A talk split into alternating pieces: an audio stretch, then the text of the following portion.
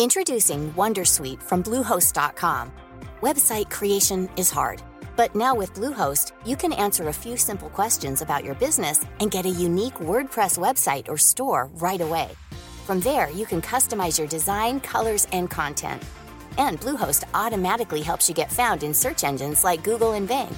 From step-by-step guidance to suggested plugins, Bluehost makes WordPress wonderful for everyone. Go to bluehost.com/wondersuite. Hey, I'm Ryan Reynolds. At Mint Mobile, we like to do the opposite of what Big Wireless does. They charge you a lot, we charge you a little. So naturally, when they announced they'd be raising their prices due to inflation, we decided to deflate our prices due to not hating you. That's right. We're cutting the price of Mint Unlimited from $30 a month to just $15 a month. Give it a try at mintmobile.com slash switch. $45 upfront for three months plus taxes and fees. Promo rate for new customers for limited time. Unlimited more than 40 gigabytes per month. Slows. Full terms at mintmobile.com. Tricket är ju att låta pengarna gå en omväg. Att istället för att jag, jag får in min lön och sen använder jag min lön för att täcka kostnader, så tar jag pengarna från min lön, skickar ner dem till tillgångar där de får jobba till sig och skapa en avkastning över tid. Och sen använder jag en del av avkastningen för att köpa mina lyxprylar, istället för att jag bara använder min lön för att köpa mina lyxprylar. Du lyssnar på Rika Tillsammans-podden som handlar om allt som är roligt med privatekonomi. I den här podden får du varje vecka ta del av konkreta tips, råd, verktyg och inspiration för att ta ditt sparande och din privatekonomi till nästa nivå på ett enkelt sätt. Vi som gör den här podden heter Jan och Caroline Bolmesson. Idag är det dags för avsnitt 280 och eh, nu tänkte vi göra liksom ett litet tillbakahopp till vår serie Rich Dad Poor Dad. Så att du, de som har läst boken var så här, vänta, tog det slut nu här efter kapitel eh, två? Så bara, nej, vi har bara gjort lite eh, liksom, stickspår förra veckan med Filip eh, som vi intervjuade, som var faktiskt på en sån här resa också, som vi kanske kommer in på, eh, med sin, att han vill försörja familjen på fastigheter. Och sen hade vi ju vårt två reflektionsavsnitt, det här med eh, liksom investeringstrappan. Och Ja, lite så. precis ja. Så att det blir lite, lite tillbaka och sen så blir det ju liksom naturligtvis så planering inför avsnittet i januari som blir så bästa fonderna, fyra hinkar-principen och lite sådant. Mm. Så att eh, detta är ett fristående avsnitt, går superbra att lyssna på detta, men det är, en, det är liksom i serien som var då avsnitt 273, 74, 75 och 76. Eh, liksom. Och detta bygger ju på boken Rich Dad Poor Dad, skriven av Robert Kiyosaki för mer än 20 år sedan. Och detta är väl tredje gången vi gör en serie. Vi gjorde det typ i början 2008, sen gjorde vi efter ett par år. Jag tror att typ 2017 gjorde vi något avsnitt och nu var det väl dags, dags igen. Nu har det blivit så extensivt. eh, Då när vi gjorde avsnitten förra gången Mm. det hände så var det väl så att vi typ försökte gå igenom hela boken på ett ett avsnitt. avsnitt. Ja, precis. Men det är som man fattar, det- ju, man hittar ju mer nyanser. eh, Ja. liksom. Nej, men jag tänker som vanligt, eh, det som man behöver veta så här, han är kontroversiell, det är okej, eh, man kan liksom plocka guldkornen. Och eh, sen han, han pratar ju väldigt mycket om så här, rika och fattiga och då är det mycket som vi har pratat om i de tidigare avsnitten, det handlar om ett riktänk och ett fattigt tänk. Det handlar inte så mycket om eh, liksom hur mycket, Summan av pengar man Summan har, av pengarna, utan man kan nästan istället för att säga riktänk säga överflödstänk eller bristtänk, Mm. eh, tänker jag. Mm. Så att, eh, vi får se lite hur långt vi hinner på dagens avsnitt, eh, men jag har förberett i alla fall, det är kapitel 3, 4 och 5 i boken. Vi kommer hoppa kapitel 4 som handlar om skatter. Det är lite så, liksom inte så mycket att säga. Det blir väldigt mycket Mm. värderingar, så väldigt amerikanskt, att skatter är dåligt. Och jag är så här, mm, kanske inte riktigt samma sak Vi, i vi Sverige. lever ju ändå i Sverige, ett socialistiskt samhälle. Ja. Men du, jag tänkte på det med riktänk och fattigtänk. Man kan, ju, vara, man kan ju leva i ett afrikanskt land och ha ett riktänk. och ha ett riktänk, men det är ändå vissa eh, omständigheter. Ja. Nu kanske jag är ute på tunn is här, men omständigheter som måste till för att man också ska bli rik Ja, ja. med sina pengar, eller hur? ja, men ja, och, och de två behöver inte hänga ihop. Nej, de behöver inte hänga ihop. Men, eh, Det finns många rika som har ett fattigtänk. ja, Liksom. Mm. Eller som har ett bristtänk och då är man rädd. Man är rädd för att förlora pengarna, rädd för att någon ska ta dem och liksom så här, eh, rädd för att om man blir av med dem så blir man av med tryggheten etc. Liksom. Så att, Mm. nej men, så, Nej, men jag är bara fascinerad av det, för det är något som inte lirar helt med mig där, med riktänk och fattigtänk. Och Ja. att, det, är viss, att man, det måste ändå vara i en viss miljö liksom, som man har det här. Jag kan återkomma när jag har tänkt klart. Okej, ja, ja, vi, vi, vi får se. ja, Vi får se.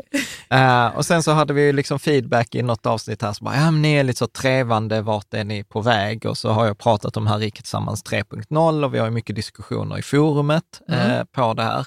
Och jag upplever ändå så att det har varit ett fall framåt. Eh, Ja, det har det. Eh, och, eh, och det var faktiskt eh, te, användaren T-Bear, eh, Torbjörn, eh, som, som skrev en jättefin grej som gjorde mig nästan liksom så här tårögd. Eh, där han var så här också, men Rika Tillsammans är ju liksom med en, alltså att, att det speglar ju ditt och mitt liv.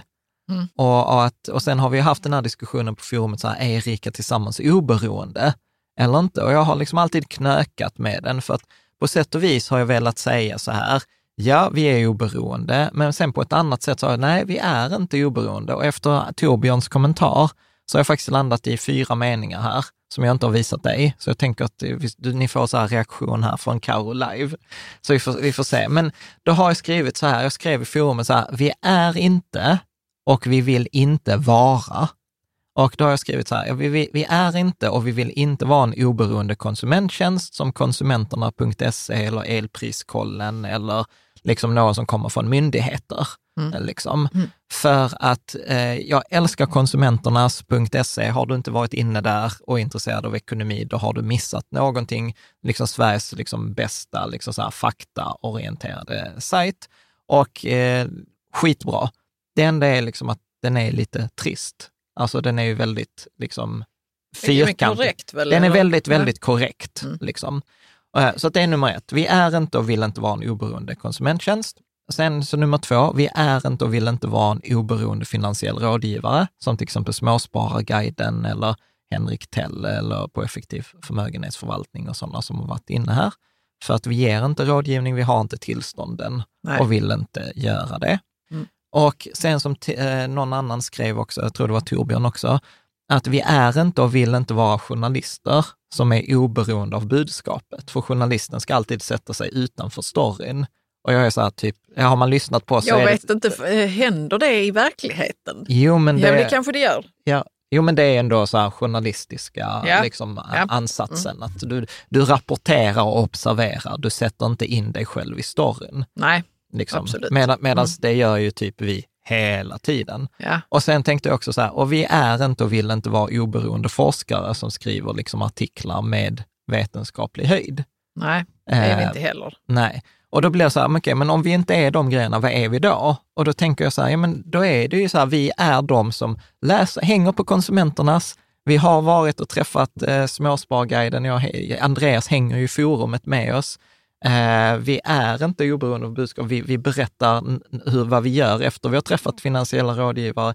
Vi, vi Vi, tar vi tänker hjälp. Vi tar hjälp live, vi gör bort oss live, eh, liksom Mm. vi rapporterar på for, vår tolkning av forskares eh, rapporter. Nu har vi liksom som sagt, dagens avsnitt är ju vår reflektion på, Mm. på Rich Dad Poor Dad.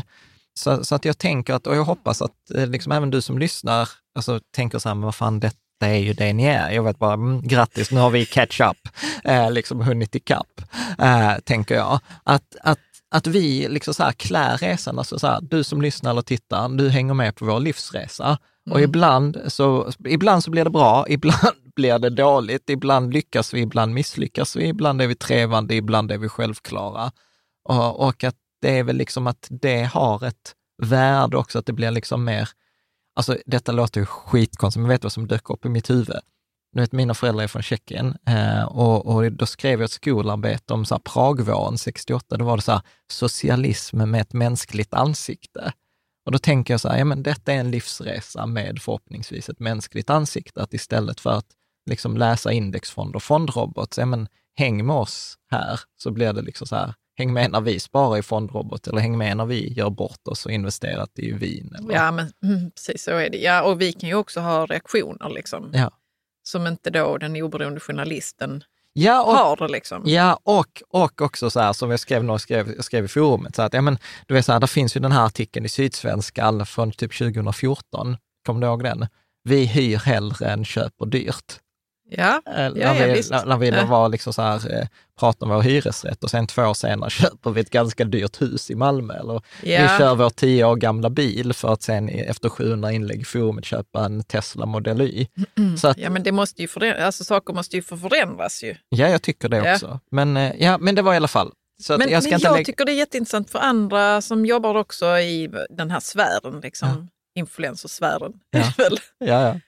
De, de förändras ju också. Ja. Men det vi pratar inte så mycket om den där resan som man gör liksom, offentligen. Nej, och, och framförallt, och vi ska, inte, vi ska inte prata om det, vi Nej, ska, ska vi vi ska prata om Rich Dad Mm. Poor Dad. Men jag tänker, det, det som har fått mig att reagera lite på sistone, vi var inne på det, är att, att vi har ett samhälle där man liksom inte får göra misstag. Jag upplever så här att man får inte lov att göra misstag. Nej, för då reflekterar det tillbaks på en personlighet Att och att man- man är dålig på något Ja, vis. Ja. och jag, och jag påstår att liksom halva grejen med Riket Tillsammans är ju att spegla att vi har gjort misstag, vi, Mm. vi är trevande, vi, liksom, eh, som jag har beskrivit, så här, att jakten på den fina, fina huset, fina bilen, fina titeln. Ja, och nu, nu när jag uppnått det, så bara så här, nej men det var inte svaret. Nej, men då får man väl stanna upp så som vi gör nu lite i livet och, så, okay, och välja om. Och sen vi har liksom inte rätt ut allt shit och vi bråkade senast för två timmar sedan Mm. liksom, om det där. Eller inte om det, men eh, Om annat. om annat. Om annat shit. Ja. Mm. Nej, men Bra. det är sant. Det men jag tror det handlar också mycket om att man vill att folk ska vara förebilder och sånt. Ja. Och, eh, Sätt oss inte på någon piedestal, vi Vi vill, inte vara, vi vill inte vara på en piedestal. Bra, men jag Okej, tänker så, att, så att to be continued. Så Ja. att, eh, tack Torbjörn, tack alla ni i forumet eh, och på Patreon som hjälper oss att, att berätta för oss vad vi är och inte är, liksom, tänker jag. Mm. Men rakt in i, i boken då. då är vi Kapitel på, fem. Nej, Nej, tre. vänta, tre. Mm. Kapitel 3. Eh, och det kapitlet heter Mind your own business. Och jag är, ehm, vad ska man säga så här, jag är lite osäker på översättningen. Alltså jag kollade, för vi har den svenska versionen också av eh, Richard Porter-boken. Och då översätter de det så här, yrke och eh, typ verksamhet. Och jag är så här, mm, det lirar inte riktigt. Eh, Mind för- your own business är ju liksom som en här copyright-skämt. liksom. Ja, Mind your own business kan betyda då, ta skit ta ansvar för dig själv. och skit i andra. Ja. Eller ta, ta hand om din egen affär. Liksom, ja, men precis. Din säga. egen låda eller ditt Mm, eget liv. mm, mm. Jag tror att det blir här, att det här handlar om så här, mind your, alltså så här, ta, red, ta kontroll, inte, men bry dig om ditt eget liv. Mm. Så, jag, jag, så vi kommer liksom här lite, eh, vad ska man säga, kämpa lite med översättningen, men jag tror att agendan här är så här, alltså du behöver ta ansvar för ditt eget liv, för ingen annan kommer göra det och du behöver vara ansvarig i det. Det är liksom rubriken. Men han börjar ju mycket prata om finansiell trygghet eller finansiell eh, säkerhet. Eh, så vill du, vill du läsa de, Ja. de första styckena så kan vi reflektera lite över det. Mm. Då är det på engelska. To become financially secure, a person needs to mind their own business. Your business revolves around the asset column, not your income column. Ja, och vi kan stanna redan där. För då säger han så här, för att du ska vara finansiellt trygg liksom, eller ha en ekonomisk trygghet, så behöver du liksom ta ansvar för det här. Och det som är redan det intressanta här, your business revolves around your asset column, not your income column. Det vill säga att, att om jag ska ta och driva mitt liv på det här sättet då, mind my own business, så blir det att fokusera på tillgångarna snarare än inkomsterna. Och det kan ju vara så här, det kan ju låta så här självklart. Nej, det gör det inte. Nej. Okej, men då tänker jag så här, okej, vad är inkomstkolumnen? Ja, men det är ofta där vår lön han, hamnar. Och, Mm. och han pratar om det också i boken, att när han frågar så what's your business? Eh, vad, vad, liksom, och då svarar folk ofta så här, ja men jag är banker, till exempel, jag jobbar på bank. Och då brukar han följdfråga så här, okej, äger du banken? Och, och då så är ofta svaret så här, nej, jag äger inte banken, jag jobbar på banken. Och då är, och då, då är Kiyosakis poäng så här, nej men då är det ju inte din business, det är din profession. Ja. Alltså det är ditt yrke att vara bankman, men det är inte din affär att vara liksom bank. Och då kan man fråga sig också så här, men varför spelar detta någon roll? Jo, för att man kan säga så här att en timme nedlagd är på jobbet är ju en timme spenderad. För att liksom, dealen med arbetsgivaren är så att du lägger in en timme och på den timmen så använder du din kompetens, din energi och din tid för att lösa vissa problem som arbetsgivaren har och för detta betalar arbetsgivaren dig en ersättning. Men när du har fått lönen för den, den timmen så är den färdig, då är den timmen borta. En med för alltid. Liksom. Eh, någonting du flyttar ner i din tillgångskolumn är ju någonting att om vi köper då liksom eh, en fondrobot eller en in, global indexfond, ja men då kommer ju den vara där för alltid och den kommer förhoppningsvis skapa pengar liksom i all framtid. Att pengar kan jobba liksom 24 timmar om dygnet, sju dagar i veckan, 365 dagar om året och sen flera år i rad. Och till och med är det så att är våra barn kloka och inte rör pengarna i vår tillgångskolumn, så kommer ju de pengarna jobba för dem även i framtiden. Och det är det som Kiyosaki då, eller det är min tolkning, att det är det Kiyosaki menar, att de flesta av oss måste ha koll på vår tillgångskolumn, men vi lägger så mycket fokus i inkomstkolumnen istället. Det här som vi pratade om i något avsnitt, att alla människor har liksom en, en resultat och balansräkning ovanför huvudet, alltså imaginär. Och, och, det är en fyrkant eller en kvadrat som är uppdelad i fyra delar. Eh, och där uppe är då inkomster och utgifter, det kallas för resultaträkning och under är tillgångar och skulder och det är då balansräkning. Och väldigt enkelt, tillgångar är sådant som genererar dig pengar och skulder är sådant som kostar dig pengar. Ja. Ja. Eller skulder genererar utgifter och tillgångar genererar inkomster. Mm. Nej, men jag tänker så också, som du säger. Eh, men det som jag tänker också är att man kan ha man har ju sin förlorade timme. Men den kan man åtminstone försöka omvandla till något som finns där för alltid ju. Jo, precis. I sin eh, tillgångskurva. Jo, men precis. Och det är där också som vi pratar om, till exempel när vi pratar avsnitten med Monica, eller vi kanske inte kom in på det så mycket med Monica, när vi pratar om så här typ 260 avsnitten där, att starta och driva företag. För att där finns ju liksom lite olika bra modeller för hur, det där, hur man kan liksom förbättra sin situation. Och de mm. flesta mm. är så här, en timme arbetad, en timme lön, förbrukad för alltid. Och den affärsmodellen har ju många företag också, konsult, alla konsultbolag. Och det var ju så jag började min resa, så här, byggde, sålde en hemsida, liksom byggde den, sålde den. Och sen så eh, liksom blev det en konsultlåda av det där och sen i nästa steg så började jag liksom inse så här, nej men jag måste dessutom hela tiden jaga nya kunder, så kunderna kommer inte tillbaka, för då sålde vi så här ISO 9000 och ISO 14000 system. Eh, och då insåg jag så här, men en redovisningsbyrå är en mycket bättre affärsmodell än en konsultlåda. Ja. För redovisningsbyrån kommer ju ha återkommande kunder, för de behöver göra redovisning varje år. Mm. Så det är en mycket bättre affär, för då kan det vara så att en timme i försäljning idag, istället för att sälja ett konsultuppdrag som är färdigt och sen måste jag leta ny, kund, så räcker det att jag säljer in en kund till min redovisningsbyrå och sen och, äh, ser, till att den kunden är nöjd, så kommer de köpa av mig varje år. Men så där är redan en liten förbättring. Redan ja. Redan lite mm. förbättring. Nästa förbättring eh, blir ju så här, okej, okay, men kan jag börja ta betalt på kanske liksom abonnemang? Mm så att jag kan få återkommande intäkt utan att jag behöver vara där hos varje kund. Det är ju därför alla till exempel SaaS-bolag på börsen är så högt värderade, eller var innan kraschen, till exempel Netflix etc. Mm. För de har ju inte en merkostnad eh, för att de, om de har tusen kunder eller tusen en kunder. Och sen får de ju betalt varje månad för det där. Så att eh, prenumerationsbusiness är ju på något sätt heliga graalen. Det är därför mer och mer Gud säger, du köper inte en bil, du leasar en bil. Alltså du prenumererar på en bil. Ja, precis. Det, mm. Därför fler och fler tjänster liksom går ut på att man ska hyra dem eh, än, än att köpa dem. Ja. Eh, är du med? Ja. Och, och, och så kan vi, liksom ett mellansteg för oss var ju bloggen, att okej, okay, men kan vi göra ett avsnitt, nu lägger vi ner den här tiden, men det blir inte mer jobb för oss om det är tusen människor som ser våra avsnitt eller 1100 människor som ser våra äh, avsnitt. Så att det gäller liksom att börja fundera på hur får jag liksom, kan jag sälja, kan jag, så här, den, den spännande frågan låter egentligen så här, hur kan jag göra någonting med min tid som jag kan få betalt för fler gånger? Mm. Med? Mm.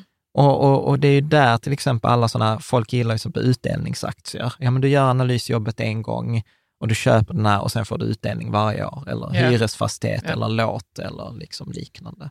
Mm. Ja. det var långt. Det var liksom första meningen här och då redan där är det en stor skatt. Ja, ja, ja men, men precis, precis. Ja. Ska du läsa nästa? Ja, financial struggle is often directly the result of people working all their lives for someone else. Many people will simply have nothing at the end of their working days to show for their efforts.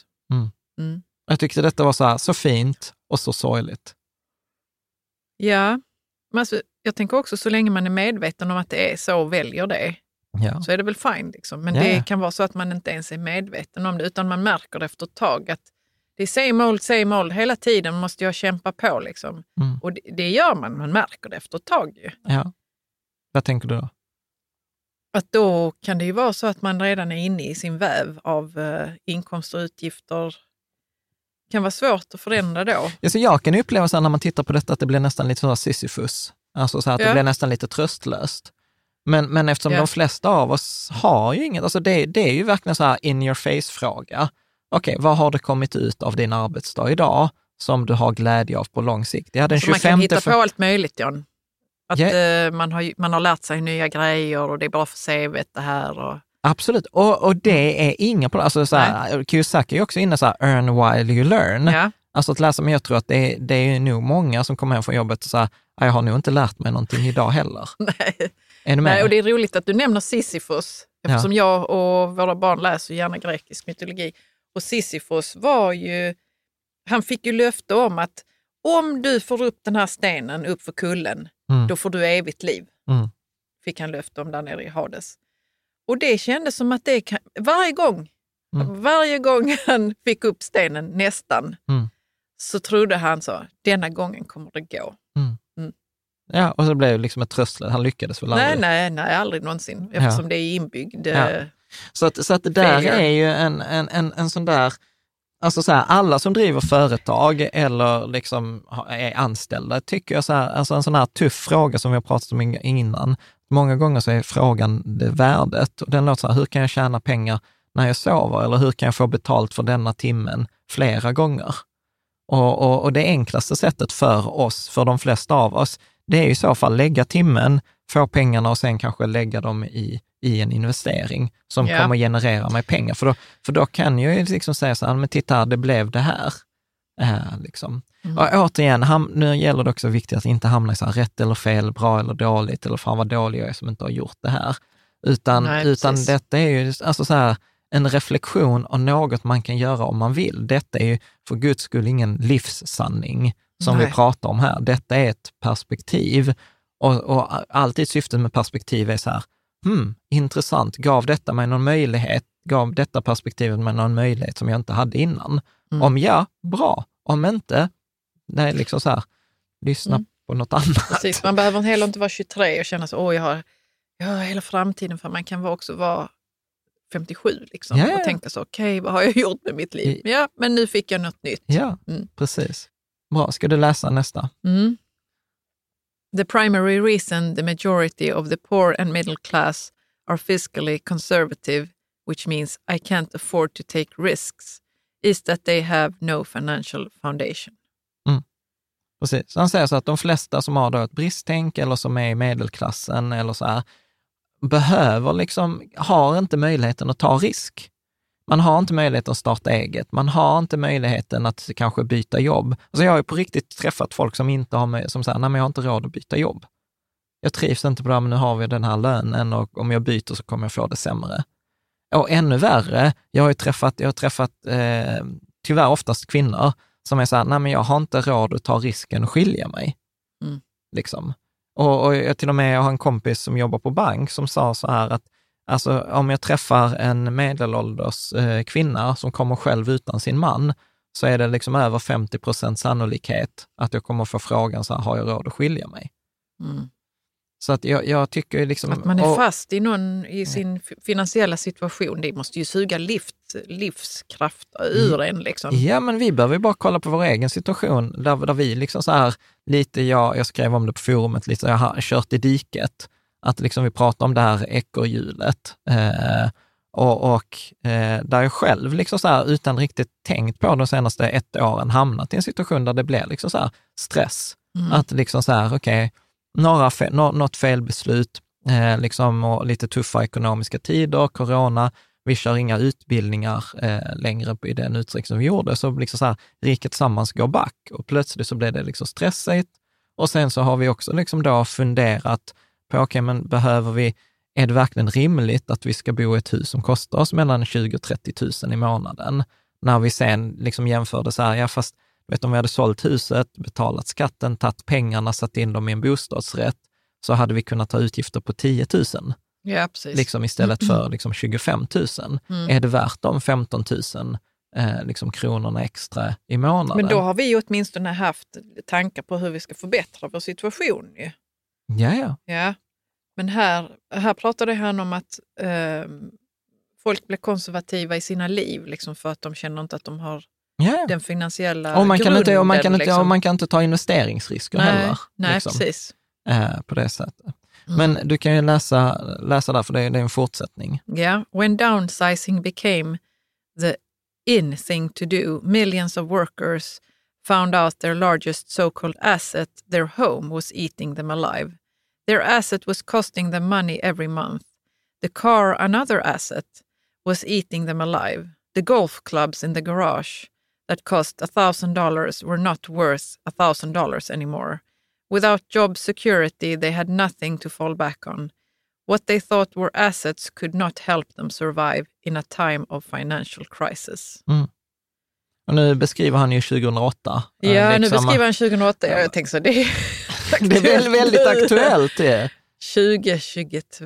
Ja, i början av 2023. Mm. Alltså, vi har ju mm. forumet också så här, jag har sett liksom bostadsrättsföreningar som har höjt avgiften mellan 10, 20, 30, 40 procent. En förening har ju till och med höjt avgiften med 70 procent.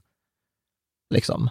70 procent ja, har månat... varit tvungna till det. Tvungna det kan ju inte vara något val. Alltså. Nej. Nej. och då blev det ju liksom så här och, och vi amorterade ju ganska mycket pengar. Men som, det, det är ju roligt att vi började prata om det huset, 25 000 och så bilen. Ja. För att vi har liksom så här insett, alltså här, bara snabbt överslag, ett billigare boende och inte vår Tesla, så hade vi liksom kunnat halvera våra kostnader. Mm. Uh, och det blir ju också en sån här, uh, liksom, ja men någonting att fundera över. Och, och, att liksom vara ärlig med så här, vad kostar detta egentligen? Och inte bara den finansiella kostnaden, vad kostar detta i tid och i, i stress? Där du har varit arg på mig, så här, din, din rädsla är att jag ska jobba ihjäl mig, för jag jobbar i mina 70-80 eh, timmars veckor. Mm. Um, och då blir du liksom så här, men är, är det värt om du sen går och dör och så är jag här, sa du, för, vad, vad sa du, 47 år gammal och Ja, Ja. Något sånt ja. ja så, så, bara sitter man här med, med... Och så ska man ha detta själv, liksom, som du har jobbat för. Ja. Ja, men precis. Det är ju så helt sjukt ju. Ja, låt oss gå vidare. Nej, men säg. Nej, det, jag hade inget mer att säga. Ja, så, så att eh, Ja, men så här, det, det blir lite, så här, lite dålig stämning. uh, att, men vad, ville vi säga något speciellt med det här, the downsizing? Uh, nej, men att, att när man då att, inser att, att man har massa, massa nej, men att, skor, vad heter det? Nej, men jag, jag tänker, jag tänker uh. att, att det blev, att ibland hamnar man i diket. Att det, ja. var, det var så här, det var, vi också det. Ja. Det, var inte, mm. det var inte så här, det var tanken att det skulle bli. Uh, och, och, och drivkraft, men, men sen är återigen att ha, liksom vi brukar säga så här, det handlar om att ha empati med sig själv, vi gör så gott vi kan och vi fattar så fort vi hinner. För att, som sagt, för fem år sedan, eller liksom så 2016 liksom när vi köpte huset, så ville vi ha ett stort hus. Vi, sen ville jag ha en ny bil och sen ville jag ha, ofta mycket här jag märker jag, men att liksom så här, nej, men jag har velat ha min titel eller vad det är nu. Och så nu har vi fått det och så inser jag så här, men det var ju inte det som var grejen, kanske. Nej, men du, nej, men du fick, fick testa det i alla fall. Ja. Det är väl okej? Okay? Ja, precis. Eh, och, och då får man ju liksom säga att nej, men nu, nu har jag ju inte tänkt på så här, åh, huset kommer att tjäna massa pengar åt oss, så att jag tycker ändå jag har varit ganska nykter i det där. Men det går ju inte att sticka under stol med att, att hus och bil driver ju kostnader mm. där. Mm. Och då kommer, och då kommer hans, då, hans förslag på lösning i nästa. Ja. Start minding your own business. Keep your daytime job, but start buying real assets, not liabilities. Mm. Precis. Mm. Och real assets, då, saker som genererar inkomst. Det har vi ju pratat om, aktier, räntor, eh, fastigheter, skog, eh, ja. Immateriella... immateriella rättigheter, företag, småföretag etc. yeah. Ja. When I say mind your own business, I mean to build and keep your asset column strong. Once a dollar goes into it, never let it come out. Think of this think of it this way. Once a dollar goes into your asset column, it becomes your employee. The best best thing about money is that it works 24 hours a day and can work for generations. Så att det Mm. blir, jag, jag gillar ju detta så här, once, it, one, once a dollar goes into it, never let it come out. Alltså så här, Ta aldrig ut den. Nej. nej, så, och, och det är ju det jag gillar också, så här, ja men in med pengarna, spara dem, låt dem växa. Nej, men det tänker jag att eh, då kan man ju tyck- vissa kan kanske tycka att det låter jädrigt eh, märkligt och tråkigt och så. Men vi har ju varit inne på det innan, att man ska ju, om man nu ska spara till någonting speciellt så är det ju inte där de pengarna sitter. Eller hur? Om man har sin Thailandsresa. Nej. Då är det ju inte i den här tillgångskolumnen som de pengarna läggs liksom specifikt, eller hur? Jo, det blir Ja, det men ju, det för att blir- de hamnar ju på bankkonto, men det är ju inte det, det, är inte det han menar. Det är det, utan här Nej, säger... men, man kan, men, nej, men jag tänker att om man liksom aldrig har hört det här innan så kan det nog kännas lite så. Här ska pengarna bara sparas och sen så ska mina barn ta över och sen ska deras barn ta över. Mm. Det låter ju helt... Eh, Precis, men då har vi ju balans, Dött, liksom. precis, men då har vi den här balansen die with zero. Som man säger, du behöver ju inte lägga in mer pengar än de pengarna du behöver. Alltså Nej. lite som den här Bra. Ja. Alltså så här, om jag är en ekorre och jag behöver liksom ekollon för att överleva liksom vintern och sånt. Jag behöver ju 100 ekollon, ja men samla på mig 100 och så lägg på 20 procent för att vara helt säker om vintern blir längre än vad du tror. Men där är liksom ingen poäng med att ha 50 000 ekollon. alltså, äh, äh, nej.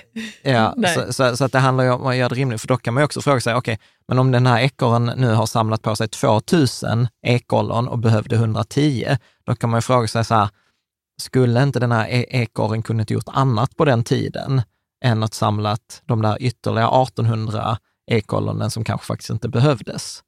Och då, då är vi tillbaka liksom på Erik Strand där, att liksom så här, månadsspara absolut, men månadsspara för guds skull inte mer än vad du, be, vad du behöver. För att då, då är frågan så här, behöver du lägga den tiden, göra de uppoffringarna? För att lite som vi pratade förra veckan med Filip också, eh, det finns ju någonting, ett koncept ändå som heter proof of work.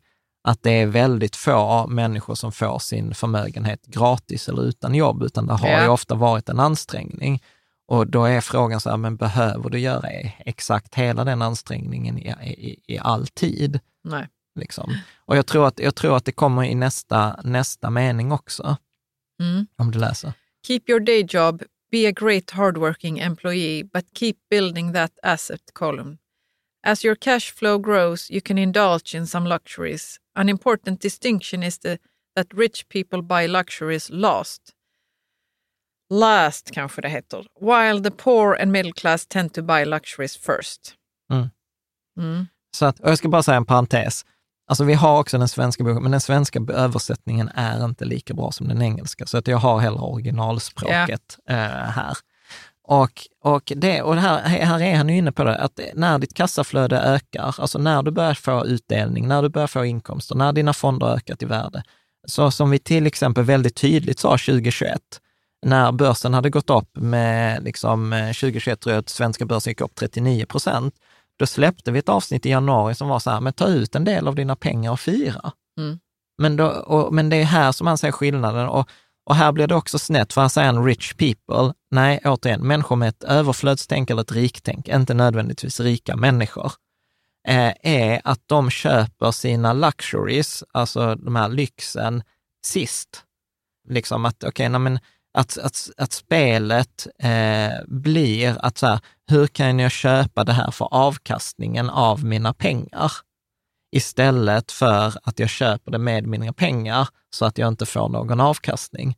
För då är vi återigen, och köper det för avkastningen, ja men då kan jag räkna med att den här avkastningen kommer ju komma igen. Jag har ju, liksom jag har ju bara använt, liksom om jag har haft 100 000 och jag fått 10, 10 procents avkastning, då är det 10 000 om jag då köper eh, en grej för 5 000 kronor, så har jag ju mina 100 000 kvar även till nästa år. Så i bästa fall om då börsen ger sina 7 procent om året, ja men då betyder det att du kommer jag kunna köpa den här luxuryn för 5 000 kronor varje år utan att då behöva använda Ja. pengarna. Medan Ja. om jag köper det i början, ja, då blir det ett jäkla slit för att jag kommer aldrig få avkastningen, utan jag kommer hela tiden äta upp mitt kapital. Hur han har kommit fram till det. Om Man bara gör en generalisering. Alltså jag tycker Det det detta är ganska det- logiskt. Ja, men det är inte logiskt tycker inte jag. Vadå? Nej, alltså nu vet jag ju inte hur Ingvar Kamprad eller Buffett eller andra som, som är bevisat liksom snåljåpar och sen blir rika. Om de liksom köper lyxvaror. Det, det kan säkert vara så att de aldrig har köpt lyxvaror och sen inte gör det fortsättningsvis heller. Liksom. Alltså att man måste göra ändå det skiftet. Så, nu, nu, har jag, nu kan jag köpa lyxvaror, men då kanske det inte... Alltså du vet, jag, jag tycker det är så intressant hur han kommit fram till det här. För vi vill ju alla ha lyxvaror, vi vill ha dem nu liksom. Ja, eller Men inte. är det vissa som inte äter sin marshmallow först utan väntar tills de... Ja, jag, kan få två, jag, liksom? jag upplever så att jag har ganska länge väntat på min marshmallow. Jag gillar ju uppskjuten belöning. Det är, så här, det är uppskjuten belöning. Men jag känner att jag inte har, jag har inte det i mig utan jag har behövt träna upp det. Ja, men det är klart att det är inget sånt man föds, bara så här, grattis, eh, du, du kommer bli fra, ekonomiskt framgångsrik. Och sorry, liksom, du, det är kört för dig. Ja, nej, det är ju upptränad förmåga. ja, Ja, då måste vi vara noga med att träna våra barn i detta. ja, ja, ja, ja, Ja. Absolut. jag- det, det tycker jag att vi ska, Ja, ja. uttryckligen.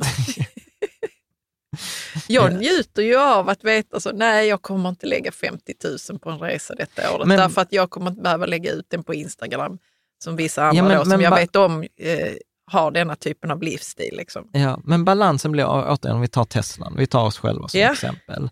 Så ja, det var väldigt länge vi inte hade Teslan, Ja. eller hur? Sen köpte vi den för att vi kunde få den liksom på avkastningen i, i företaget. Ja, och, och vi hade råd, råd med det. Och nu, så när jag tittar på det, så tittar jag på så här, men så här, var det värt det? Jag, jag vet inte. Mm. Sa- Sanningen är så här, jag vet inte.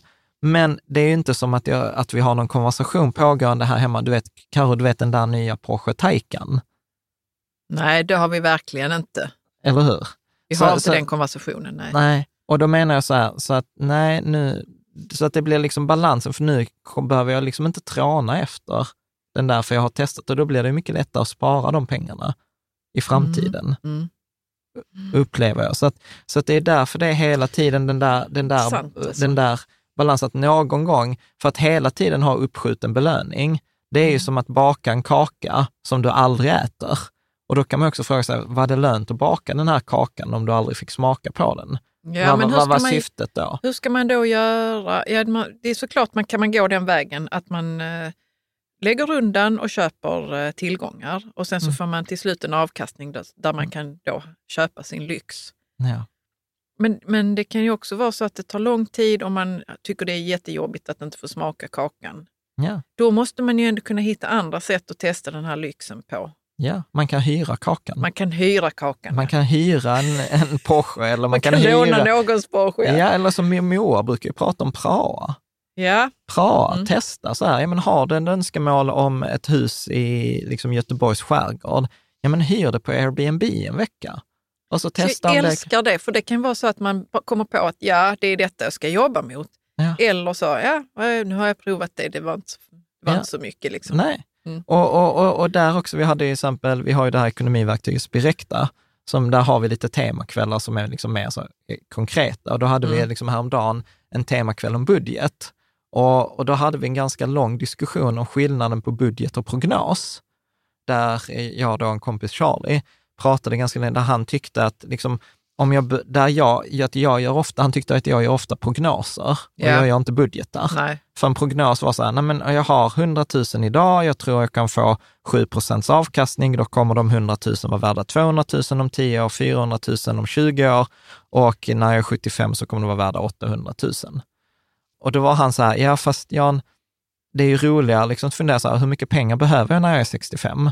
Ja men okej, då behöver jag 10, liksom jag vill ha, och, och, då, och då kommer nästa fråga, okej, hur mycket pengar behöver jag när jag är 65? Det betyder så här, vilket liv vill jag ha när jag är 65?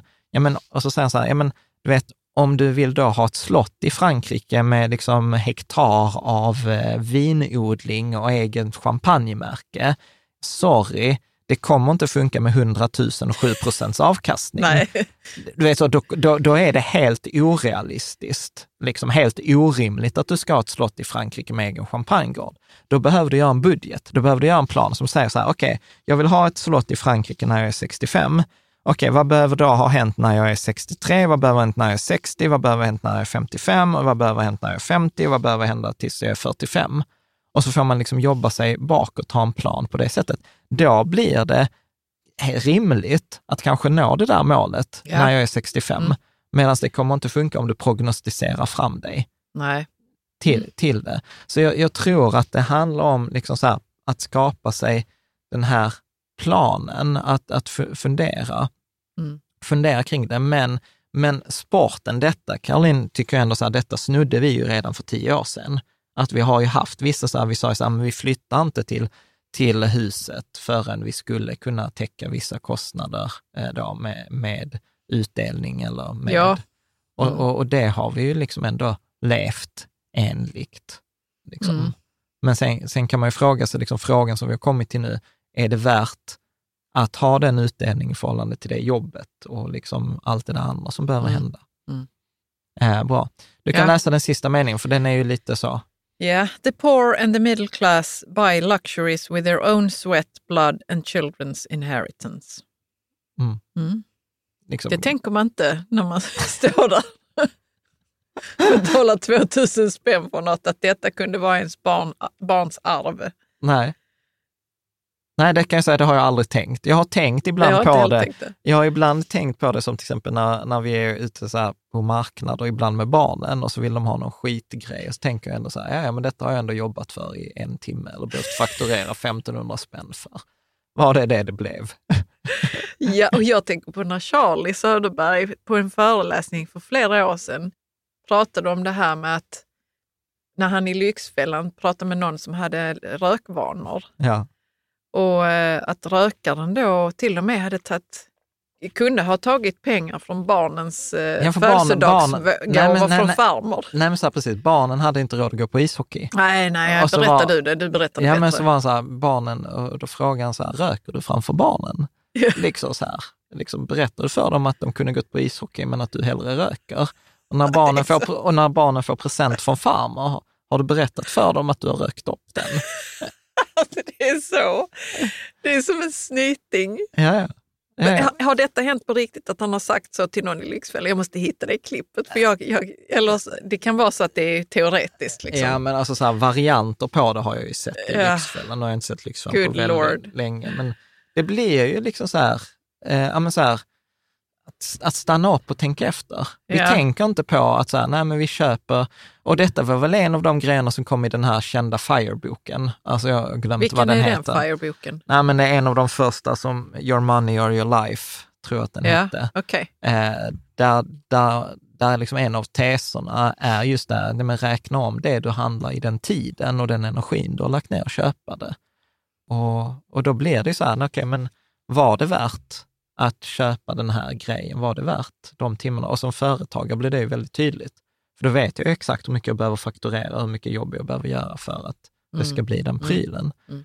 Uh, eller som någon sa också efter något förra avsnittet, att det finns något som heter så skatt, skattefridagen eller friskattdagen. Det var något så här, jag, jag, jag, kan länka det sen i kommentarerna, men att typ 18 juli eller 18 juni, det är då man börjar jobba för sig själv. För framtiden från 1 januari till 18 juni eller vad det var, då jobbar man för staten.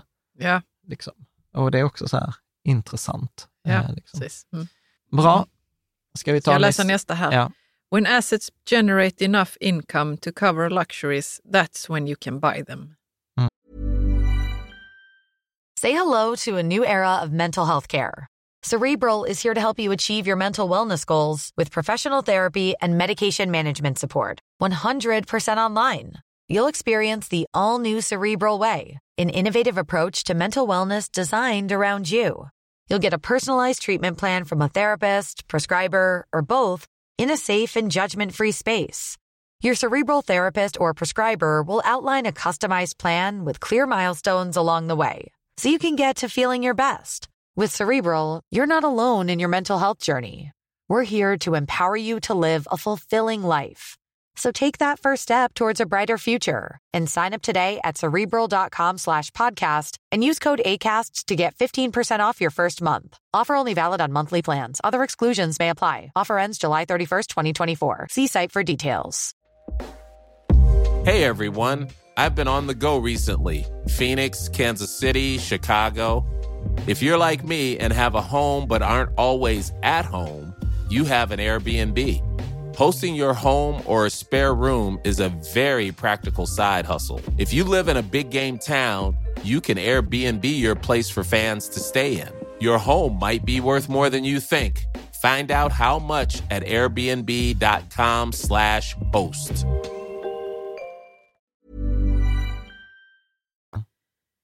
Ja, det är väl det vi har pratat Ja. om nu. Liksom. Att, Mm. att ha som mål ett lek, alltså att, att spela spelet, att jag köper mina lyxgrejer när jag kan finansiera dem med avkastning från mitt kapital. Eller från min maskin. Liksom. Mm. Vad? Du ser Mm. så fundersam ut. Mm. Vi kanske ändå borde budgetera, John. Vi har ju inte gjort det på länge? nej. länge. Nej. Och Jag blev väldigt så sugen på det nu efter att Charlie hade lagt fram det på det viset. Ja, alltså jag kan ju säga att det är ett jättebra avsnitt. Eh, han pratar ju till och med så här, eh, att det var någon det är del... ett direktavsnitt Ja, var ja det. precis. Mm. precis. Vi, vi, jag lägger länk till, till, till det. Men för, då, för de eh, avsnitt, till skillnad från våra, så spelar vi in dem live med Ja. publik. Mm. Så att man kan komma med frågor och kommentarer. Och, och det roliga var, det var någon som skrev så här, ja, jag är jättesugen på att leva ett högst orimligt liv. Va? Vadå? Jag, jag fattar inte. Vadå för orim, orimligt liv? Jo, men för att om man tittar på det att ha ett slott i Frankrike när man är 55 med en champagnegård, Ja. det skulle de flesta säga är orimligt. ja, det är för de flesta, ja. Ja. Eller, och det kan vara, nu är det bara en metafor, okej? Ja, det kan absolut. vara nå- att någon vill ha en Porsche eller det var, och, och många kommer säga, nej men det är orimligt, det går inte. Och då var det en deltagare som sa så här, jag vill leva ett orimligt liv. liksom. Jag tyckte det var så ja, det är fint. fint. Ja. ja. Think creatively about what your business is. It's not your profession. Så skilj på, så, men den svenska översättningen så var den så här, skilj på ditt yrke och på din verksamhet. Jo, men han skriver så här, think creatively about what your business is. Ja. Ja, vad?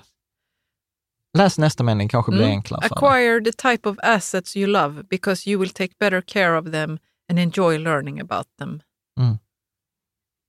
Så han säger så här, ja men sköt din egen affär, sköt din egen liksom, verksamhet och i verksamhet, och återigen, behöver inte vara eget företag. Det är inte det det pratas om här. Det är så lätt Nej, att hamna i den nej, fällan. nej. Så att, och, här, och här har vi också haft en lång diskussion på nät, eh, liksom i forumet. Så här, hur hänger detta ihop med det avsnitt som vi gjorde här om indexfonder? Absolut, så jag kan ju ha, jag gillar ju inde, genuint gillar indexfonder, för det ger mig möjlighet att göra andra saker. Men jag gillar ju också till exempel företagande, eller som vi på Patreon pratade om att vi har i vår lekhink, som vi också har en diskussion, den kanske ska döpas om till hobbyhink eller Ja, den har lärohink. många i namn. Lärohink är väl det, han är väl inne också, enjoy learning about them. Så Ja. jag, jag lutar åt att den kommer att heta lärohink framgent. Nej, men till exempel vin. Vi, investerar, vi har investerat lite vinflaskor och, och så var vi i, i Danmark och besökte lagret där våra vinflaskor är, för att när man då investerar i vin, så i Sverige så har vi både alkoholskatt och moms. Och det är väldigt svårt att göra en affär, alltså om, om vi, liksom en, en investerare inte behöver betala moms och alkoholskatt och vi behöver göra det. Så att då finns det liksom sätt hur man handlar med vin utan alkoholskatt, utan, eh, utan moms. Och då var det ju väldigt roligt att åka till Danmark och kolla på våra flaskor och lä, läsa om dem. Och, och sen har vi till och med, jag brukar skoja när det gäller då de här vininvesteringarna, att ja, men vi köper flaskor som, som vi gillar och behöver vi pengarna om 20 år, ja men då säljer vi dem. Behöver vi inte dem så dricker vi upp dem. Och sen så, och sen så var det dessutom en, när vi träffade en, när vi var där i Danmark, så sa han så här, ja, och dör man i förtid så har jag skrivit i mitt testamente så att då ska flaskorna drickas upp på min begravning. Ja, det, absolut. Och, Det, det vill jag också skriva i mitt. Ja, eller jag i mitt. Så Ja. att, så att då, då tänker jag så här, okej, men om det inte kommer någon på begravningen så där kommer bli jävligt fin champagne. Så att eh, blir det ett... Det är någon asiat har köpt dem av oss. Ja. Eh, Nej, men då, jag vet inte vad jag skulle, då kanske jag skulle köpa en skock, sån här eh, kashmirfår eller något i Mongoliet. Men vet du om att det finns det finaste kashmirmärket i världen har en egen, eh, vad heter det, en egen sån jord av eh, kashmirgetter, det är det. Okej, För att säkra sin tillgång. okej. Det, man kan inte lita på att de som har så 100 000 djur ska säkra den och att Nej. det ska vara fin kashmir. kashmir. Då, är det, då köper man en egen sån Skock. flock. Liksom. Ja, jag visste inte ens att du Jag- gillade jag, det. Jo, men jag gillar eh, fin, fina material och sånt, men det är dyrt som fan. Ja. Ja, men ja, då men är- det, är väl, det väcker ju tankar. Så vad är det jag älskar? Alltså, jag vet ju inte ens vad jag älskar för någonting som kan ge avkastning till mig. ja. Helt ärligt. jag vet inte. Flaskorna ger ju inte någon avkastning nu. Ja, det, det, det är klart typ de har. De har vi- ökat, de har ja, de har ökat, i värde, värde. det har de visserligen. Ja, det väl en av få investeringar som har gått riktigt bra för oss i år. Champagne. ja, det dricker man när det går dåligt och när det går bra. Ja. Mm. Så, så att, så att, och, och jag tror att detta var ju det Kim Marit var inne på också i ett avsnitt när vi reflekterade den veckan, att problemet med indexfonder, och detta, detta, detta skulle jag faktiskt säga är det största problemet med indexfonder, och detta har jag nog inte adresserat innan det problemet. Och det är ju så här, nej, I'm sorry, men indexfonder ökar inte din finansiella kompetens. Eller din finansiella intelligens. Nej, nej, det gör det ju inte, absolut. Eh, och jag gillar, ju, jag gillar ju småföretag. Det är ju därför jag liksom från tid till annan leker managementkonsult eller hjälper till, hjälper styrelser eller hjälper kompisar. Jag är så, tyvärr så är det så här, är det någon kompis som har företag så brukar jag vara där och pilla. Eh, liksom, Mm. För att jag tycker, jag tycker att det genuint är roligt. Och jag har lärt mig sjukt mycket om det. Men där tror jag också sen att man, att jag tror nästa nivå här för Kiyosaki är, ju så här att lyfta detta bortom, alltså så här, jag kan ju dela upp my business också, sen på, okay, men jag har mina indexfonder som är min bas, sen har jag min lärohink och sen fokuserar jag på lärohinken för att försöka liksom skapa mer pengar. För det kommer i nästa avsnitt där vi kommer att prata om det, där, där kapitlet heter så här, rika människor skapar pengar. Inte rika människor tjänar pengar eller rika människor får avkastning. Rika människor skapar pengar.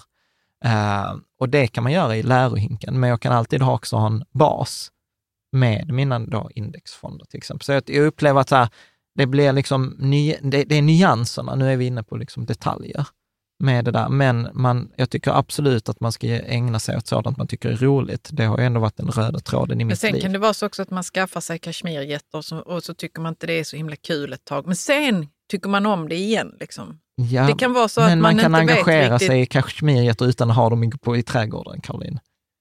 Jag vet, men jag funderar liksom på det där att jag är så ombytlig. Vadå då? Nej, det, vi behöver inte ta det nu. Jo, Jag vet inte vad jag tycker om för, för några Nej, är väl- assets, Ja, men- tillgångar. Och förmodligen så är det fler som tänker exakt samma sak. Så här, shit, jag har aldrig ens funderat på liksom acquire the type of assets you love because you will take better care of them and enjoy learning about them. Ja, alltså, det köper jag helt av och jag tycker det är perfekt. Men jag vet ju inte vad jag tycker om för Nej, någonting. Så ta, ta tid, behöver och så kan det vara så att man tycker om det sen tycker man inte om det. Ja. ja, men absolut. Och då byter, säljer man dem och så byter man. Ja, det är klart, det är ju tillgångar för någon annan också. Ja. Ja, Mm. med? Och detta är också återigen varför jag gillade så mycket Ta Filip-avsnittet förra veckan eh, med det här. För han älskar ju sina fastigheter. Mm. Du vet, han älskar visst. renovera dem, han älskar göra det med Leif, hans, eh, vad var det, hans frus eh, pappa eller svärfar. ja, men det var någon gammal eh, äldre herre. äldre, som, Ja. som hade erfarenhet. Ja, Mm. och, det, och, och, och, enda anledningen till varför han kan lägga in de här 70 timmars veckorna, det är ju för att han älskar det. Mm. Och jag tror, jag tror att, eh, varför kan jag lägga varför, varför kan jag lägga den här tiden på småföretag? Jo, men för jag älskar, jag älskar hjälpa mina kompisar som driver sina små bolag. Och jag var så här, men eh, du, du vet att du kan göra det här. Eh, liksom. Sen kanske man ibland ska ta sin egen medicin. Men det är en annan, det är en annan fråga eh, liksom, som, som inte har gått folk förbi i forumet, kan jag ju säga Nej. också. Eh, Bra. Ja. Eh, men han har ju också lite så reflektionsfrågor i Mm. slutet av varje kapitel. Ska, vi, ska vi ta dem? Ja. ett, eh, what is your profession and what is your business? How do they differ? Så, så jag, jag skulle väl säga att eh, för mig, som är profession, är väl lite blandat. Jag brukar säga så här, jag är programmerare eh, och det har jag gjort en business av. För det har jag Mm. liksom Spirecta, som är Ja. vårt ekonomiverktyg. My profession är så här, okej, jag gillar ju att vara influencer. Eh, eller liksom, jag gillar ju inte det, men det är vad folk, vad folk säger. Eh, men det, det är ju Riket Sammans. Ja. Eh, och, eh, och sen så är mitt yrke konsult. Och där har jag gjort, har jag en konsultlåda, Mm. eh, tänker jag. Så att, och sen investerar jag i indexfonder. Så jag skulle väl säga att, att jag har väl, att jag dribblar väl i alla tre. Och detta har varit tydligt för mig i, alltså inte när jag föddes, men, men detta har väl liksom förfinats de här senaste 20 åren. Vad tänker du? Så jag, alltså vad jag försöker säga är så Ja, här, vad försöker du säga? Jo, men att det kan låta så jävla självklart och fisförnämt när jag säger det. Men det, det är ju alltså så här, det är ju lätt att sitta 20 år senare och titta tillbaka och säga, titta, jag gjorde det och så blev det det, det och det och det och det. Det, det har ju inte, liksom, det har ju inte varit enkelt. Nej, det har inte varit enkelt. Men jag tänker också att jag nog inte vet riktigt vad min business är. Eh, Du jobbar ju mer på businessen än vad jag gör. Ja. Det tåls att tänka på. Mm. Mm. Och det är väl en fantastisk grej att vara så här, ja, jag vet inte vad min profession är, Eller vad eller min min business, business är. Nej. Liksom. För du har ju dessutom, du har ju varit forskare. Mm. Och det var inte Men det din, var också det en var- profession. Ja, och det var inte din business. Nej, liksom, och sen precis. slutar du med den profession. Ja, nu hänger du med mig här, vi jobbar i vårt företag. Så jag skulle säga Jag på, hade ju en business däremellan där jag höll Ja. på med mina och, och gav utbildningar till forskare. Så det var ju en business jag hade, Ja. inte som gav mig så mycket. Alltså det var inte en tillgång som gav mig avkastning. Men, Nej, men ja, eh, det tåls att tänka på. ja. Och sen är det också så här, återigen, glöm inte bort indexfonderna och sparandet. Mm, och det är grunden. ju. Ja, det, och det är också så här, what's your business? Ja, men min business är att investera i indexfonder. Mm. För att Ja, jag tar, jag, för jag tar sant. pengarna därifrån och flyttar dem till indexfonder. Jag flyttar dem från min inkomstkolumn till min tillgångskolumn. Mm. Så att, eh, ja. Men jättebra fråga. Och återigen, så här, det är okej att inte veta. Eh, bra. Mm. Nästa då, två. What are things you might have counted in your net worth before reading this chapter? How do you view them now? Mm. Så är det några saker Eh. som du har sett som tillgångar förut i ditt liv, men som du inte längre ser som tillgångar? Han pratar om så här golfklubbar, eller han har ett exempel. Så här, Nej, men vet du vad? Jag, för, jag har för länge, länge sedan avfärdat väldigt mycket som vi äger. Mm. Eftersom jag handlar på, det, på second hand-marknaden Mm. så märker man ju tidigt vad som liksom bara faller i värde på en gång. Det kan Ja, vara kan fina inte- grejer, Kan du inte ge faller i värde på en gång. Men så fort man har börjat använda typ en sån eh, en tröja liksom, Mm. så faller den till hälften av sitt värde. Den ska ha lapparna kvar, men inte ens då. Liksom. Mm. Men kan du ge några exempel? Jag vet att du pratade om någon klänning, att du kom till mig och sa, bara, vet du vad den där klänningen kostar ny? Ja. Eh, ja, precis. Det kostade en 5 000 ny. Jag köpte Vad var den. det för en klänning? Vi Ja, Diane von Furstenberg var det. Mm. Och så köpte jag den på 50% av och sen har jag då haft den väldigt mycket. Mm. Och så har jag tänkt så, nu har den nästan, nu har den nästan liksom använt så mycket så att det var värt det. Ja. Nej, men skulle jag sälja den så skulle jag inte få så mycket för den. Nej. Så är det ju. Så man kan handla väldigt dyra grejer och sen så faller de direkt i värde. Mm. Golfklubbor, klänningar, väskor, Bil. bil. Mm. Ja, väldigt mycket konsumtionsgrejer. Ja. Jag, jag tror att så här, denna känns också som att den är inte så stor wow för oss. Förr var den mycket större. Liksom. Varför var den för eh, en stor grej för oss? För att, eh, till exempel, vi har ju i eh, typ många år sagt att huset är en konsumtion. Ja, Det kommer ju härifrån. ja. Se inte Visst det huset det. som en investering, se huset som en konsumtion. Köp huset precis som att du köper en resa. Köp det för att bo, köp det för att njuta, för att det ger dig de känslorna du vill ha. Köp inte det för tillgångens eh, skull. Liksom. Nej. Så att, så att jag upplever att det har liksom hängt med oss ett tag. Och du som har hängt med oss borde ju känna igen det där att huset, huset, se huset som en konsumtion. Det har varit en sån återkommande grej. Mm. Are the assets you're acquiring the type that you love? If not, if not how can you change that? Och då är det tillgångarna. Ja. Så är Mm. tillgång, det, och fråga till dig som lyssnar också, det, det är inte bara frågor till mig och Carro. Liksom så. Mm. så de tillgångarna som du köper, älskar du dem? Och om du inte älskar dem, hur kan du ändra dem? Jag skulle vilja omformulera så här, jag fattar att alla inte älskar indexfonder. Och jag tycker att folk, alla borde ha indexfonder. Ja, men, men Absolut, man som behöver, en grund. Liksom. Ja, men man behöver inte älska dem. Och då tänker jag så att då kan man komplettera med och ställa sig så här, utöver dina indexfonder, så hade jag formulerat för, utöver dina indexfonder, vilka tillgångar, köper du tillgångar du älskar? Mm. Och det kan ju vara så här, någon, jag vet att det är några i forumet som gillar till exempel krypto. Jag gillar ju inte krypto.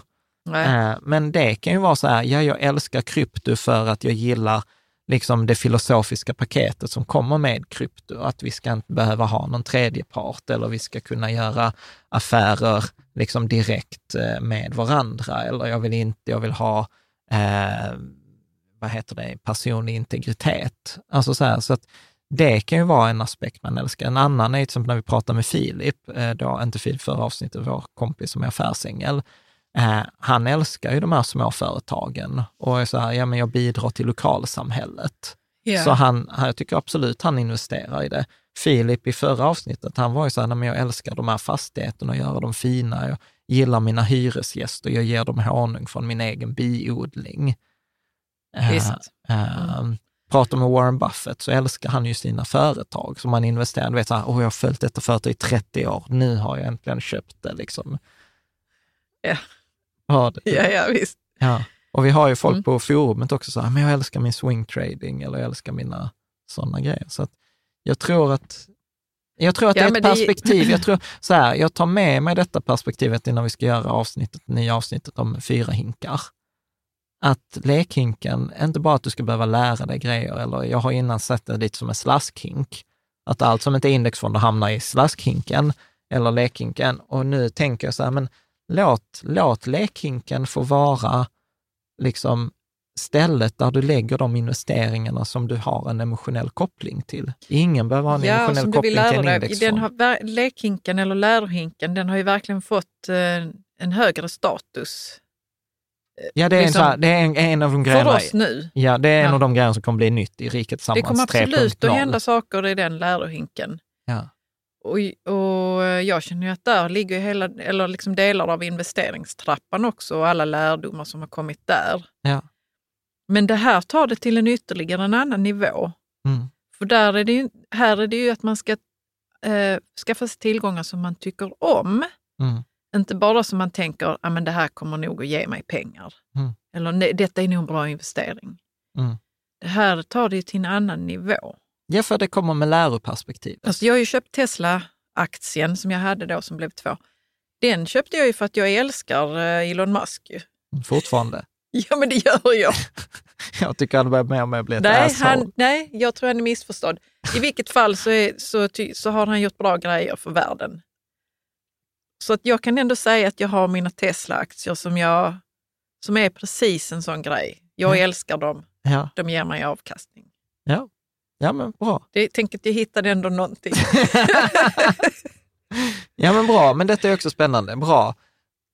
Och det där är också så här, för det var en, vi har en lång, lång, lång diskussion. Detta kommer vi tro till nästa avsnitt när vi kommer prata om det, att rika människor skapar investeringar, så kommer vi in på lite förmodligen med storskogen. ja. Och det, när du säger det så här, okej, varför har jag den enskilda aktien storskogen? Återigen, avråder från enskilda investeringar i aktier, särskilt i storskogen. Bra, då har vi det sagt. Varför gillar jag det? För att det är små företag. Storskogen köper små företag eh, och de är liksom, de är det, det, liksom det, det stora företaget som ger de små företagen muskler. Mm. Och jag älskar det. Liksom. Jag, jag, gillar, jag gillar små Så du, in, inser du nu att du har en eh, Förmodligen- emotionell koppling till storskogen som, som, har jag inte har, att, som jag inte har tänkt på innan, Nej, nej. förrän vi Mm. pratade om detta nu här. Ja. Att ja, men jag, jag attraherades förmodligen mer av det än något, till exempel något SBB eller någonting annan aktie.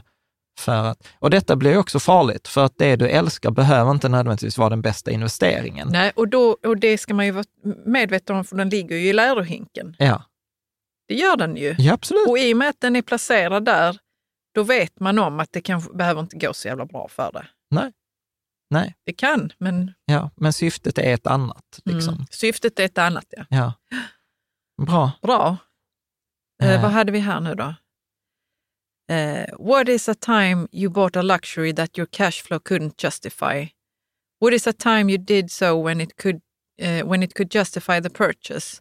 Compare how you felt in the two situations, both at the moment of purchase and later. Så när köpte du en lyxpryl som du egentligen inte kunde, hade råd med? Och när köpte du en lyxpryl som du hade råd med? Mm. Mm. Har du något exempel?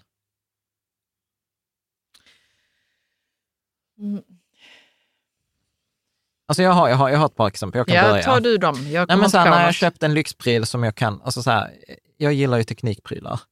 Så jag kan ju till exempel, jag köpte en iPad eller en dator, alltså så här som jag hade råd med. Och då, då blir det så här, då, det, det tar ju ingen emotionell energi. Nej, med? Och, och eh, medans, om vi ska säga återigen, nu måste man också ta detta med balans, för nu pratar vi om huset som nästan som att vi inte har råd med det. Men det är inte sanningen, det är bara att vi upplever att det ger inte den energi, vi får inte, vi får inte så mycket effekt för de kronorna som går in i huset. nej precis. Ja. Det, det, är liksom, det är det som är diskussionen. Och då skulle jag säga så här, ja, men det, har vi köpt någonting som liksom cashflow couldn't justify, ja men då skulle jag säga huset. Ja. Så här, ja vi har råd att bo kvar i huset och vi har råd att göra det, men så här, jag tycker inte det är värt det. Hade vi, hade vi varit så här, hade vi haft 100 miljoner, så hade man kunnat säga, fuck it vad huset kostar, det är så pass liten grej. Men nu är det ju ändå så här, ja men av vårt rör, alltså som våra, våra löner, så går ju halva lönen för att försörja hus och bil. Och då blir, då blir det ju nu liksom så här, är det värt det? Mm. Och Och då blir är det känslan. Ja, då blir det en annan känsla än... Den när vi blir kö- lite besk, när- när- kan man en- väl säga. Ja, än när, när jag liksom köpte en dator för 20 000 som var så här, ja ja. Du hade råd med Ja. det. Mm. Så, att, eh, så, att jag, så, så skulle jag säga. Vad tänker du? Du och jag är bägge i den här, i, i huset och bilen. Ju. Mm. Men jag kan inte själv säga när jag, när jag själv köpte någonting som jag inte hade råd med. Alltså, om Klarna hade funnits när jag var 20 så kanske jag hade gjort någon sån där Fast det handlar inte om det. inte. Det handlar, handlar inte om att köpa, eh, att inte ha råd med det, Caroline. För du kan ju inte köpa det om du inte har råd. Med? Så att detta betyder så här, du har köpt det, du har haft råd med det, men det har Men egentligen det kan i ju efterhand... kosta det var- mig var- väldigt mycket emotionellt och liksom bara, ah, nu har jag det här på avbetalning och sånt där. Då hade Ja, jag... men det behöver inte ens vara avbetalning. Nej, okej, vad tänker du då? då? Jag fattar nog inte frågan ens. Vad, här, men du- vilka pengar är det som man Så här, du har handlar det här köpt och inte har råd med det? Som, där du har spänt bågen lite för mycket. Ja, Är med? Så nu behöver du liksom play catch up. Är med? Inte som att du behöver avbetala det. Eh, återigen, för det, det är samma som resonemang med huset. Vi har inte köpt ett hus vi inte har råd med. Vi har råd med huset, vi kan bo kvar i huset och vi kan ha det jättebra. Är du med? Men det har ändå varit så här att det pushade gränsen. mm. Hänger du med?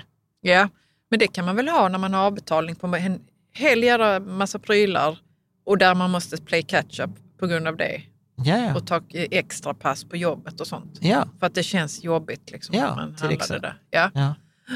Mm. Och sen jämför det med när du, när du har köpt någonting som du varit så här, men detta var klockrent. Det var en detta. lyxpryl men det, Nej, men den hade Ja, jag det råd med. Jag tror man kanske kan glädjas lite mer, förhoppningsvis. Ja. Mm. För, för jag, tänk, jag tänker också, jag vet inte om du kommer ihåg när vi köpte förlovningsringar för typ 12 år sedan, Mm. när vi gifte oss. Då var det ju så här, då köpte det, jag tror dina två ringar kostade 10 000 och mina kostade, eller min kostade 6. Och då minns jag som att det var ju jättemycket pengar för oss där och då. Idag hade jag så här, alltså ska jag köpa en ring för 10 000, fan vad snål jag känner mig. Jag fattar helt ärligt inte hur folk har råd med de ringarna som de köper. ja. Men det är ju... Så gnistrar liksom med tre stycken ringar på ringfingret. Alltså jag inte. Ja, men det jag är fattar priori- inte hur folk har råd med det. ja, men De Karin, så, diamanterna. Alltså. ja, men så kan folk resonera om andra. Man har Ja, det prioriterat, man har klart man köpt en kan. luxury. Men Ja. är du med på skillnaden här vad jag menar? Att det var en luxury vi köpte som vi hade råd med, ja. liksom, eller Ja, som idag inte hade varit något, Nej, något problem. Nej, det är en bra... Eh, Men, men, Bra då, men då pushade vi det också. Liksom. Och jag, jag upplever att många gånger så gör man det. Att man pushar, man kan nog köper. känna att de ringarna, att det var för lite diamanter på dem, helt ärligt. Vi tar igen det sen. Menar du allvar? Ja, jag, jag menar allvar. Och när vi känner så, nu kan vi köpa För jag menar idag... liksom, för diamanter, så gör vi det, Jan. Ja, okej. Gör vi. Okej, jag- Mm. nu, så här, för dig som lyssnar och tittar så vet jag inte om Karo menar allvar eller inte. Ibland menar jag allvar, ibland så tänker jag så, vilket slöseri på pengar, jag lägger dem i indexfonder istället. ja, och det är precis så ombytlig som jag är, det är därför jag inte har diamanterna. Därför att jag hade ångrat mig dagen efter. Okej, Mm. bra. Ska vi ta nästa? Ja. Have there been people in your family who have spent their whole lives working for someone else only to end up with nothing? What would you have advised them if you could? Så känner du människor som i din familj eller släkt som har jobbat hela sitt liv för någon annan och sen slutat och ha ingenting, vad skulle du sagt till dem? Så det exemplet när jag kopierade denna från boken, Ja. när jag kopierade denna så tänkte jag faktiskt på min bror. Inte för att han har jobbat hela sitt liv åt någon annan, men han hade en pokerkarriär, professionell pokerkarriär ett tag. Tjänade jättemycket pengar och, eh, liksom, och sen, sen fick han lite hybris eh, och sen så förlorade han liksom massor av pengar eller de pengarna han hade tjänat. Och det enda som blev kvar av den uppgång och fall var en plasma-tv. En stor jävla så här 70-tums tv i vårt föräldrahem. Det är en så här bisarrt stor tv. Liksom. Och jag kommer ihåg så här, tänkte att, så här, var det det det blidde? Alltså var det det det blev? Eh, och, och, och då kommer jag ihåg att, liksom, sen pratade vi mycket om det där, att du, vet, du hade ju kunnat liksom flytta en del av de pengarna från inkomstkolumnen ner till tillgångskolumnen. Har ni Jaha. pratat om det sen? Ja, men lite.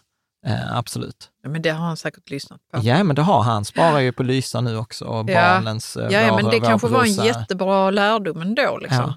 Så att, och jag tror att det där är ganska vanligt. Alltså man jobbar hårt och sen köper man en, en BMW eller den här bilen man har tänkt eller en ny bostadsrätt eller man ökar sina utgifter. Så att jag skulle väl säga så här, och jag har sett det hos andra, eh, absolut att många som har jobbat, jobbat länge och det, det, blir, det blev inte så mycket. Nej, och jag läste någon, om någon eh, ekonomimänniska som blev intervjuad. Hon sa så jag skulle absolut inte haft så mycket i garderoben om jag hade kunnat få ångra mig. Mm. Och då var det också det att det blev inte så mycket nej, Ja. av allt det slitet. Och jag tror att det handlar om så här, tricket är att välja medvetet. Alltså lite Mm. Ramizeti, Mm. eh, ta tillbaka till det. Liksom. Men spendera extravagant på det som ger dig energi och det som är viktigt och vara brutalt snål i alla andra områden. Och han säger ju också så här, med spara en del av dina inkomster. Alltså se, se till att flytta en del av pengarna från den övre liksom, inkomstrutan till tillgångsrutan. Mm. Och, och, och här försöker vi nyansera det nu. Liksom, flytta det till indexfonder och sen flytta en annan del till liksom, lärohinken. Och om du ändå flyttar det till lärohinken, ja, men lär dig på sådant som du älskar, för det kommer du lära dig mer om. Ja. Det är väl liksom kontentan, eh, tror jag, i det här. Mm. Bra. Är det någonting mer som du tänker? Nej, jag är bara sugen på den här budgeten. Eh, Budgeten eller prognosen? nej, inte prognosen. Absolut inte prognosen. Utan Fattar inte budgeten. vad folk alltid har. Jag älskar prognos. Ja, jag förstår, men då är det ju som att man inte hamnar någonstans ändå. Att det är mycket roligare att jobba mot ett mål. ja. Så känner jag och jag tror många känner så också.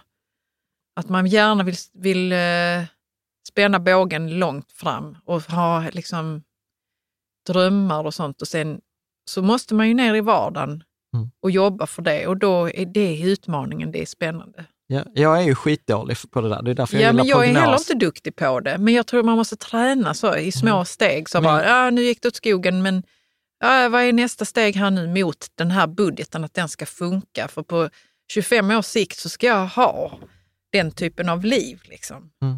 Alltså jag, tänk, tänk om vi kunde få åka till Mongoliet, Jan, och Alltså, se de kan- här Ha? Jag, jag, jag är på. Alltså så här, jag har ju... Säg inte att det ska bli så, jag bara säger att det är kul och man skulle kunna tänka på det. Jag är sugen på budgeten. Ja, precis. Vad? Jag får göra en själv så får vi se om du hoppar på det. Ja, men det är klart jag hoppar på. Och detta är ändå, tänker jag, så här, lite roligt. Jag är duktig på att jobba här och nu. Så att sätt mig bara i riktningen så lovar jag att det blir biljetter till Mongoliet och Kashmirjätter och du kan få ta med och det dig är en inte hem ens om för du att vill. vi ska få någon tröja av det, utan för att det är ett äventyr. Ja, Ja. Jag, jag är på. Detta, Mm. detta var också så här, detta är mitt guldkorn. Eh, Så här, ett, jag vet inte om Karo menar allvar med sina diamanter eller inte. Och två, att vi ska till Mongoliet och titta klappa på kashmirfår. Ja, Vi Ja. får se, det är en industri, John. Ja. Det är därför som jag inte menar allvar kanske med det riktigt. Och, och det ska jag bo med. Så här. Man vet inte, så här, är det sant, är det falskt? Nej, Ja. vet du vad? Eh, jag tänker vi avrundar här. Mm. Eh, nästa avsnitt eh, kommer handla om eh, att då, eh, rika människor skapar pengar. Det tror Ja, jag det blir, kommer att bli ett riktigt lite- spännande avsnitt och det är kapitel fyra i boken. Fem. Tror jag. Fem. jag tror kapitel fyra handlar om skatter, det var det vi skippade idag. Ja, det var det vi skippade. Okej. Ja, Men alla ni som läser tillsammans med oss, ja, vi kan- kör på nu. vi kör på nästa avsnitt eh, där, så tar vi det rika, eh, rika människor Skapar pengar. skapar pengar.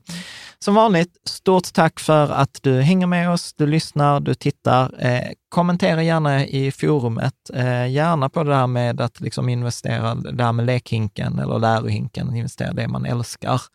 Och eh, detta med liksom att köpa tillgångar, eller köpa lyxgrejer för avkastningen Mm. för sina pengar och skillnaden på profession och business tror jag är ganska spännande att höra vad ni tänker. Mm. Så stort tack och så ses vi nästa vecka.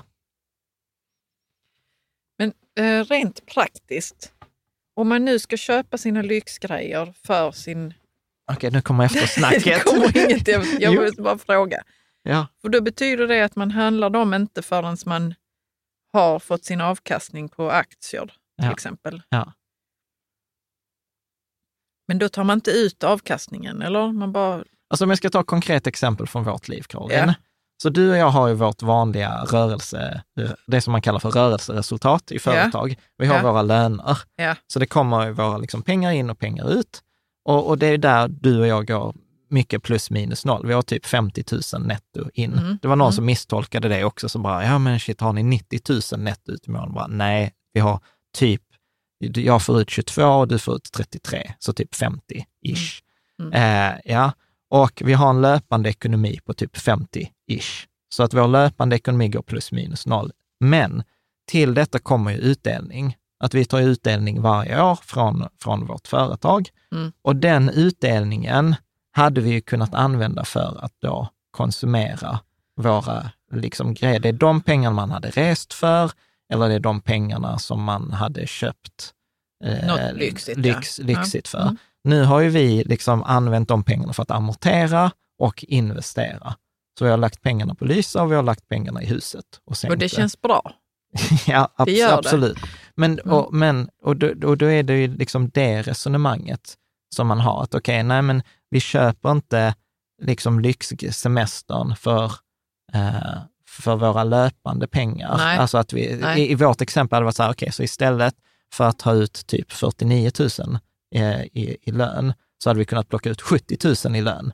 Med? Och då hade vi haft mer pengar in varje månad. Men då, vad jag misstänker då hade hänt är att våra utgifter hade ökat i samma grad. Säkert ja. Eh, och, och då hade vi inte haft det, medan nu när utdelningen kommer en gång om året, så känns det ju sugigt att ta och betala elräkningen med de pengarna. Mm. Med? Så blir Ja, en ja, viss naturligtvis. mental Men jag bokföring. tänker nu har vi ju företag och vår utdelning. Men om man nu inte har företag, man har bara sina, ah, sin... Ja, men det blir ju lite samma sak, för att våra placeringar är i vårt företag. Så våra placeringar genererar avkastning i företaget, sen tar vi ut den avkastningen. Som, så vi har bara ett mellansteg, mm, är du med i vårt företag. Du kan ju ställa in Lysa på att har du sparat in i Lysa, så har Lysa en funktion som heter så här, uttag, ta ut 2 000 kronor i månaden. Med? Och då kan man säga så här, okej, men de här 2 000 kronor i månaden, det är det som går till min lyxkonsumtion. ja. Är du med? Så Mm. att där, man, man får liksom inte kollra bort sig i, i, i de liksom praktiska stegen. Nej, man får inte kolla bort sig i de praktiska stegen. Och sen vill man verkligen använda dem då Ja. Mm. Eller ha dem i sin budget. Ja. Så, så poängen är inte så mycket liksom så här, åh, ja men tänk inte så här, det är lätt för dem att tänka som har ett företag, utdelning. Nej. Nej, utan det kan ju lika gärna vara att man tar ut pengar från sitt eh, Avanza-konto. Eller jag vet att många som har Avanza gillar ju till exempel utdelningsaktier. Ja. Och då kommer liksom utdelning en gång om året. Eller där finns det med fonder som är så här utdelande, utländska fonder som delar ut en gång i kvartalet. Mm. Så att hur pengarna kommer in, det spelar inte så stor roll.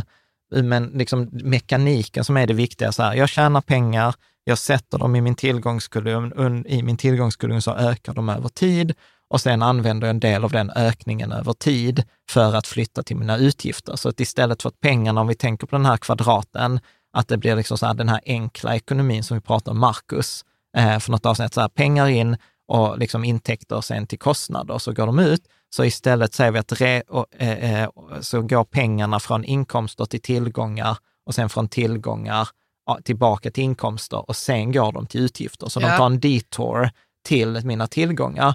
Medan det som de flesta gör i medelklassen är att pengarna går istället från pengar in och så går de ner för att täcka skulderna. Liksom Mm. på huset eller skulderna på bilen eller skulderna och annat.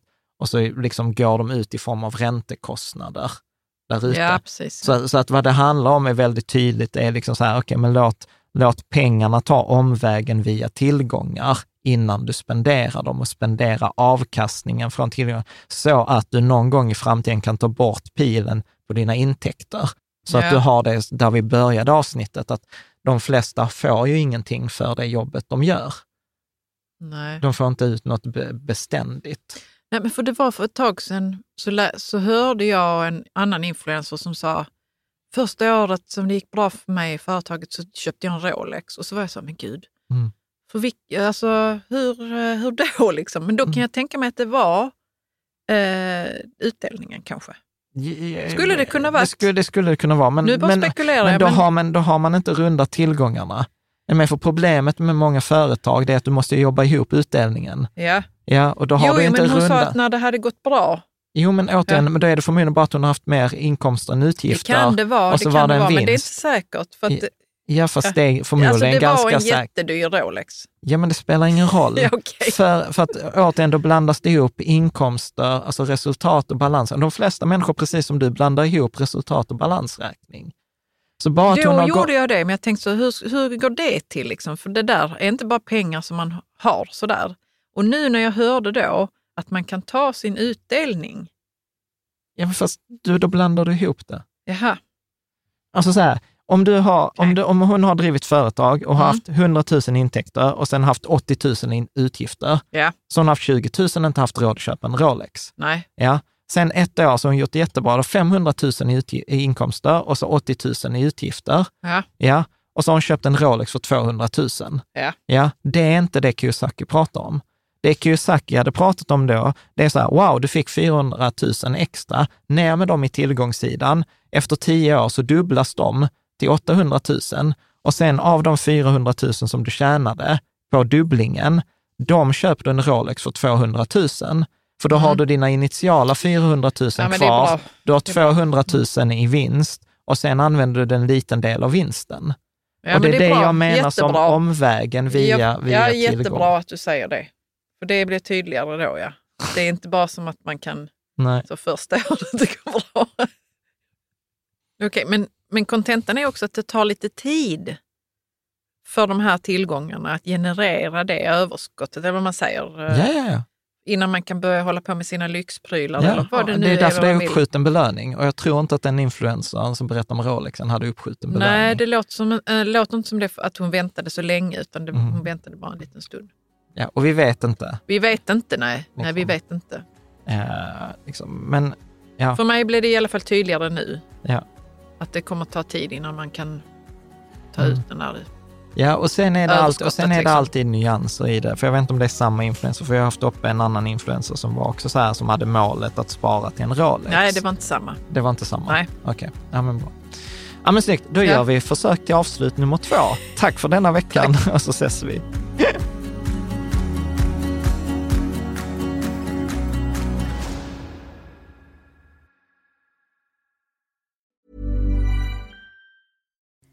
Hi, I'm Kara Berry, host of Everyone's Business But Mine, and I am an all inclusive addict. Enter Club Med, the best all inclusive for you and your family. With resorts worldwide, from their family flagship resort, Club Med Punta Cana, to their only mountain resort in Canada, Club Med Quebec, they have everything you need to relax. With their 20 plus sports activities, wellness programs, you can dine on delicious cuisine and make memories with your family.